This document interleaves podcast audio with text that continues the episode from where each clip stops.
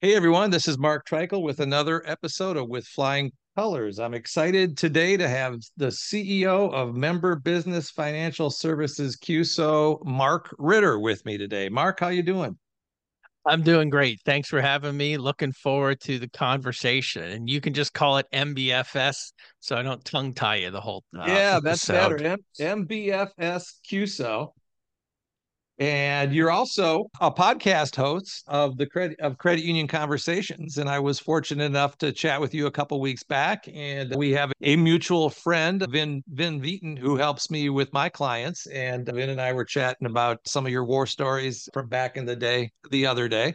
But Mark, I want to, I've got your bio here, and just my my audience uh, knows your extensive background. I'm gonna I'm gonna read through it here. Mark is the CEO of MBFS and New Direction Lending, and an expert in credit unions and business lending.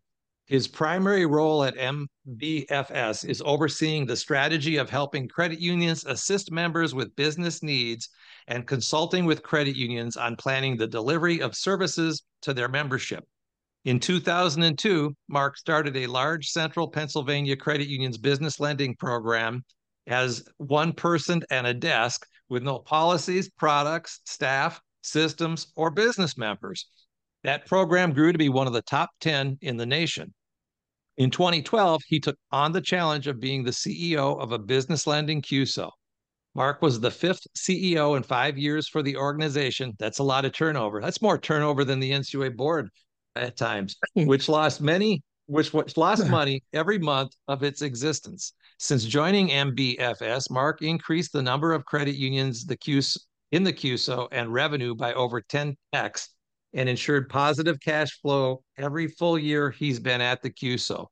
More importantly, MBFS has helped countless credit union members gain the financing they need for business and investment needs.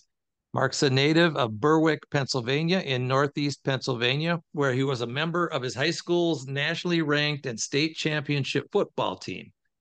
After high school, Mark hung up his cleats to work for the Penn State Nittany Lions full time as a student assistant while attending Penn State as an undergrad. During this time, Penn State transitioned to the Big Ten and culminated in Penn State's first Big Ten championship and a trip to the Rose Bowl. Mark remains an avid Penn State supporter. Today, Mark lives in Bucks County, PA, outside of Doylestown with his wife and two T. Mark, I, I didn't realize that you were uh, a part of the Big Ten family. I'm a Golden Gopher. Most sports, probably uh, everything but hockey, you're probably better than us right now. Anyway, welcome to the show, Mark. Thank you. And thanks for the audience for putting up with my long bio. It makes me think I have to shorten it up. Minnesota's getting a lot, a lot of good information there. Minnesota's getting a little better every year. And they got a couple sports that they clip us on, but not too many. Not too many. No, not too many. Not too many. So, oh, uh, two, you're at a credit union. They didn't even have member business loans. And now you're helping members all across the country. And so, Mark, one of the things in our pre pre chat, we talked about how things have changed in credit unions, in commercial lending, et cetera, et cetera, and exams back then versus exams today. Why don't you take me through a little bit of the of a timeline of the journey of different things you've seen in commercial loans at the CUSO and as it relates to NCUA? I, I, there's a lot loaded into that question, but but let me know your thoughts on all that. Yeah, and I'll give you the point of comparison. The industry has grown so much, but I remember looking back early in my career, and when I started in Pennsylvania, there was a total of $13 million in business loans among every credit union in Pennsylvania. And most of those, and funny as it sounds, most of those were at the Amish Credit Union, who was doing Amish business loans at the time. Today, there's credit unions that just do deals bigger than that on a regular basis. Sure. So the the, the industry was was virtually nothing, and, and I knew enough at the time, and I, I, okay, I was your typical at a community bank. I knew, oh, go out and talk and shake hand, handshakes and everything. But uh, it was an incredible opportunity because I had to learn everything and everything systems. I, I, I never wrote a policy. I, I had a policy. I never wrote a policy. And there were there were virtually no CUSOs at the time to help people. And when you called a, a system person and said you were from a credit union, they looked at you like you had three heads. You were literally this was Lewis and Clark in the Wild West during that generation. Sure. And but the one thing that I found is the credit unions had a, an awful lot of members who were small business owners and needed and they liked their credit union but they just didn't do it at the time. So it was such a fascinating experience because you had this such strong affinity of people who love our credit unions and but they couldn't go to the credit union at the time. Sure. And, well, and really what i found from ncua at the time and you could probably back me up on this is they didn't know what they didn't know even at the time. Uh, and, and i always say when we talked to each other it was like an eighth grade dance because we were both staring at each other with nothing nobody knew what to do. And you think about that it's they're self-employed so you need to have the tax return in the file. So thinking putting my my my time back when i was uh, an examiner at the time and then then you'd go through the phase of okay you got the tax return whether it's a self-employed or it's the business. Now now we need to understand what that means and adding back depreciation and and what does that mean? And when ncua when i was in see i started in somewhere between 86 and 89 maybe 90 i went down to LSU for two training classes because NCUA was starting to see commercial loans. There was a big credit union in Texas that had caused some problems for the insurance fund which then turns into, hey, we did need to step up our training. So they sent us down to the LSU School of Banking of the South. I remember uh, a, a, teacher there, Willie Stotts, looked a little bit like Groucho Mar- Marx, fabulous teacher. And he's giving an example about when he worked at a bank and it, they had, he took over some troubled credits and they had made loans to a chicken farm. And he started talking about you got to keep the chickens alive and you got to get the feed and all these different things that that his bank didn't understand when they made these loans that you might end up with the collateral. And NCUA raised the bar collectively or individually of different people. And it might have been when I was a problem case officer that I went to that training, but I learned enough there. Maybe to be dangerous, but I learned enough there to raise the bar, raise that conversation from an eighth grade conversation to maybe 11th grade in the summer, between 11th and 12th grade, perhaps, where we were able to I was have, able to ask some questions, which led the credit union to ask more questions of their members, et cetera, et cetera. So that ring any bells? The thoughts of the transition to to tax returns, and then uh, now we're in the world of global cash flows. The the funniest piece from those days is we were at a large credit union, and we were about an hour and a half from Alexandria, and I noticed all of us like I, I was just getting NCUA exams and people reviewing my files like more than any other time that I've ever had in my life. And finally, I, I sat down and I asked them, I said, let me ask you this. Are, are you just sending people here to re, to train them? And, and they said, yes, that's exactly what we're doing. I go, because we're the only ones doing business loans in any volume at this time. They're like, yeah, there's nowhere else we can go in this region. So I said, oh, okay, let's sit down and work together and I'll guide you through a file and, and talk about what we do rather than me just slapping a file on you and coming back with a bunch of comments that don't make sense. So really, uh, my my outlook on that is much more of a partnership and conversation sure. versus combativeness, because the commercial lending side and even the small business lending piece, it's much more of an art form and subjectiveness as compared to a mortgage loan where these are the 20 things that need to go into it. Here's the compliance. This mortgage loan looks exactly like the next mortgage loan. And I think that's probably the piece that examiners struggle with more than anything else, as well as the credit union. And and credit unions, what we really figured out at that time is you really have to make it a story for somebody to open up with who can understand it sure. and have a conversation with.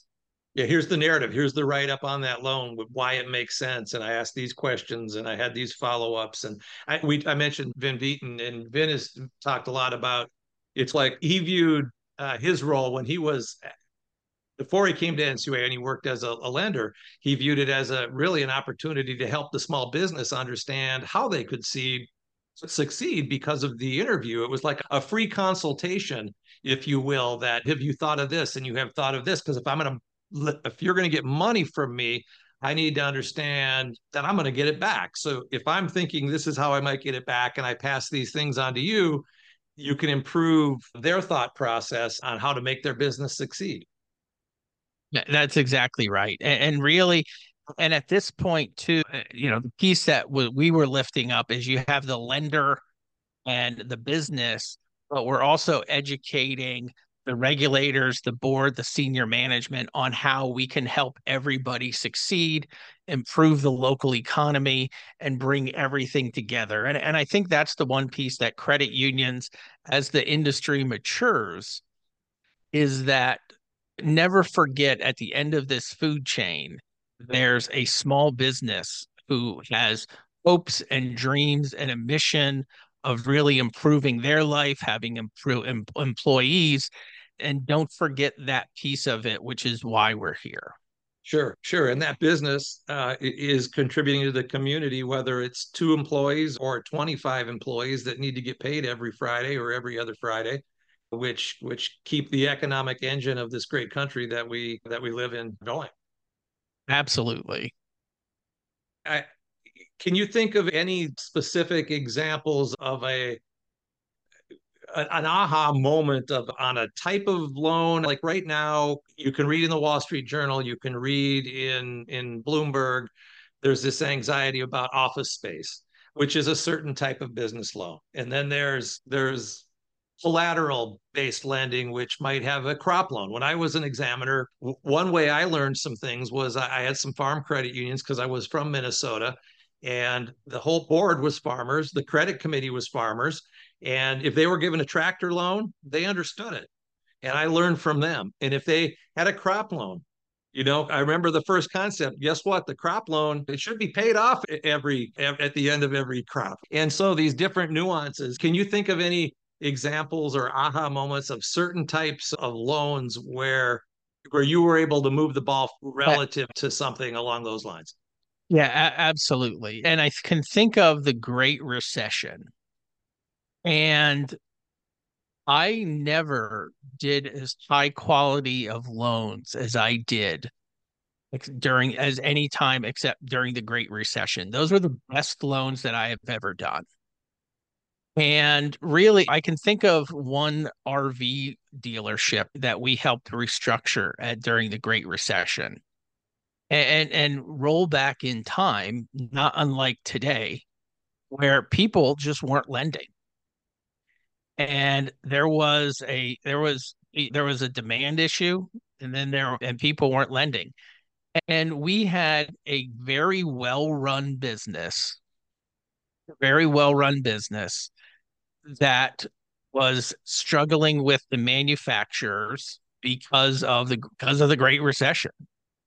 And but what we were able to do was go in and look at his business on a micro level, micro level, understanding him, his customers, and, and put together a package. And for years after that, as I talked with him, he always, every time I talked to him, he said, Mark, you saved my business. You saved my business. And that's where I tell people credit unions have the advantage. If you're a national bank, if you're a super regional bank, you're lending into these large buckets. And delinquency in certain areas in, is increasing. It, was, think like office space. But that doesn't mean delinquency is 100%. And in your, you have the advantage of getting into your members in your towns, in your neighborhoods, and making decisions based off of individual fact versus saying, and I'll give you, I'll give you my peeve example. People always say, I don't lend to gas stations. Why? Too much risk. If the only thing I did was lend to Sheetz and Wawa gas stations on the leases, my life would be bo- very boring and very profitable. There's gas stations that don't make sense. There's aging gas stations, but it's not a hundred percent. And really, during that Great Recession, is that's when I really learned that you need to dig in on a micro level and be a credit union for your members and not just say, we're turning our back on this segment of the community. There's very, unless you're a video rental company that was dying and going away, there's very few industries where just 100% of the people are going to go bad. Sure. Sure. There are no absolutes, right? And if you're gonna if you're gonna write off every business, it's like the the thing in Congress where gun owners were having difficult getting bank accounts, and like there was a congressional hearing on it. It's no, we don't say that they can't have business, but the but when the government came out with some guidance, all the big banks were just like, you know what, we're not going to deal with them. We're not going to look. We're not going to look at them individually. We're going to look at them collectively and say, the it, the juice isn't worth the squeeze. On credit unions, it's about serving everybody, and so taking the time to understand them. That RV story is is a great a great example of how credit unions can help. My internet cut out right there for some reason. Mark, could you repeat what could you repeat what you just? Yeah, so that's what I really enjoy with credit unions and why I love what I do is just because of that we we can talk to people and make yeah you always have to have the financials always have to make sense. That's a given. But to me it's more about the story and understanding the business and the relationship and how it can fit into your strategy. And sometimes i think we lose that as the industry matures because we have people just want to say, okay, let me just look at the financials, or maybe we have some newer people that uh, you know I reminisce about these days where the industry's gotten so large maybe we're just lending in that box of i just want to do these deals. But i just think we're missing the opportunity and who we are as a credit union. Because way back when the ncua put us in a box and we had very little flexibility about what we do and and today i always say the last thing in your way of successfully serving business members is the NCUA because they have never been more flexible and given people more freedom to do what they want to do today. Now, with that comes great responsibility, but you cannot blame the what there's always that straw man, the NCUA, why we can't do that. That does not exist today when serving businesses. Yeah, that's a great point. And there was the old rule, for example, that said your LTV had to be 80% and you could get a waiver if it was over that. And, and then they shifted to a more principle based approach to what your policies have to include and what your staff skill sets have to be as opposed to you having to be spelled out the way the regulation said it used to be. Yeah, I agree. The, the regulation has come a long way and NCUA has come a long way relative to giving credit unions the opportunity to best serve their members. But like you said, a lot of responsibility that that comes with that. The CUSO, a lot of different credit unions own it. And how does that structure all work? Is it to, to gain access to participate? It, it, you have to be an owner, or how does that structure all work, Mark? So, so MBFS is owned by 13 credit unions, but we work with more than 100 credit unions nationwide. So we, we try to make it very easy for people to to work with us. And what I always say is a CUSO like us, it can be a, a few different pe- people should really use a CUSO or to gain efficiencies. And I think that's one of the main pieces of these systems that we have are expensive. And to gain to get to big to gain access to scale we help with participations. We help with originations. We can make your program grow much bigger. It used to be that you went to a CUSO for expertise. And I would say people should go to their uh, business lending CUSO for niche expertise. you can't be an expert on everything, but a lot of times people encounter a situation or they're running into some difficulty. You could call us up and say, What do you think? You shouldn't be going to a CUSO for what I'll call base expertise like you used to 20 years ago. 20 years ago, you could say, Who's the expert? And you would point at the CUSO and say, These guys tell us what to do. It's not like that anymore. You, you have to understand what you do on the basic level and, and stay within that box. But we really can help grow and do it much more efficiently than maybe doing everything internally. Very good. Very good. And if looking forward, so there's what it used to be back at the beginning, there's the progress everybody's made. What do you see 2024, 2025 and beyond uh, for the CUSO and or for commercial lending and credit unions? You, you made a good point where there was always this rule of 80% LTV. And what that jammed the industry into was being a real estate lender. You know, we would do any loan as long as it had a piece of real estate. And I think the sh- and the shift is going to be I, or I think it should be, and it's and it will help people to shift to much more of relationships over commercial lending. You want relationships where they're bringing you the deposits. You want relationships. SBA lending is the best program out there that our federal government has, and it's the most underutilized by credit unions, other than a couple niche players. You can help people grow their business with a properly managed line of credit. And they probably have a building that they need to refinance too. But you know 10% of the businesses out there own their building. We can help people a lot more by focusing on relationships, focusing on deposits, focusing on loans to small businesses, and not just saying it's a better loan because I have a piece of real estate behind it. Excellent, excellent point. And deposits are becoming, we're in an environment right now where deposit growth is as tight as it's ever been. So that relationship and the ability to bring over all the business uh, is a real opportune time right now for credit unions as it relates to that. Mark, if, are there any questions today that I haven't yet asked you that perhaps I should have? Yeah, I, I think it, I, I really like talking about the future and I could rem we could both reminisce the war stories of commercial lending exams from 30 years ago, but I think we'd bore people after a couple hours. Right. I, I really just think people, like I said, just reiterate that focus on the business, focus on relationships, but also today, keeping in mind is that your loans your it's in it's all about a portfolio strategy and not individual loans. And you're you can't just make the same loan a hundred times over and say i have a good portfolio.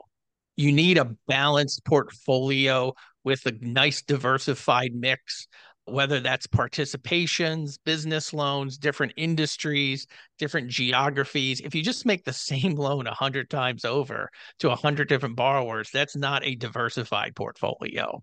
That's a great point. So, and I, you know, yeah, and I've had conversations recently with clients relative to pointing out to NCUA that they do have a diverse commercial loan portfolio because they do 10 different varieties of loans and then building and looking at that hmm. as it relates to concentration risk and looking at that as it relates to net worth and all sorts of things. And, uh, and a hundred many, one type alone is not diversity.